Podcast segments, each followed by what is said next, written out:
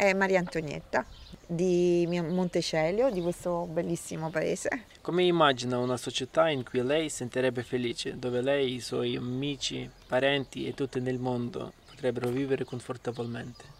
Una società che lasci più spazio alla libertà, eh, al poter fare quello che piace e quindi allo, volta allo sviluppo di ogni potenziale, di ogni potenziale del mio, degli altri, vivere in collaborazione, vivere con serenità e a contatto con la natura. L'altra domanda, come prevede l'assistenza sanitaria e l'istruzione in una società in cui ogni persona è felice? E come dovrebbero funzionare questi servizi? E dovrebbero essere innanzitutto facilmente fruibili e, e gratis per tutto il mondo. Non pensiamo solo all'Italia ma pensiamo a tutto il mondo, insomma.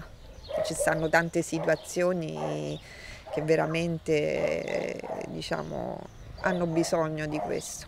Nel senso, diciamo, se una persona può tranquillamente andare in, una, in un altro paese e fare certo. cose sì. gratis. Sì, quello, oppure anche persone, cioè ci stanno parti ancora del mondo che su questo stanno parecchio indietro, nel senso comunque che c'è la povertà e quindi eh, la sanità non è accessibile a tutti mm. e quindi ci vogliamo muovere verso quello, insomma, perché una vera civiltà è questo, che tutti stiano bene. Quali dovrebbero essere le condizioni di assistenza sociale e di lavoro affinché le persone possano crescere, mostrare appieno le loro capacità, le loro migliori qualità e sviluppare il loro potenziale? Eh, l'assistenza sociale nel senso l'assistenza alla, alla, società per crescere e quindi per far sviluppare soprattutto ecco, partendo dall'infanzia, dai bambini, partendo dall'infanzia cercare di potenziare il loro, il loro valore, i loro doni, e quindi mh, mm, eh, promuovere la libera espressione, perché dalla libera espressione nascono i talenti, si, diciamo, si scoprono questi talenti.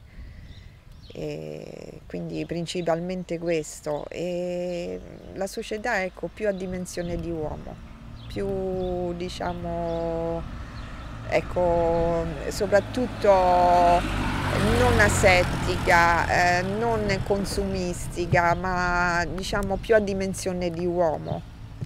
Eh, spesso ci facciamo travolgere un po' dal consumismo, quindi dal comprare, siamo un po' diciamo intontiti da questa cosa perché i mass media ci propinano sempre diciamo nuovi oggetti da comprare. Ecco una società un po' più tranquilla in cui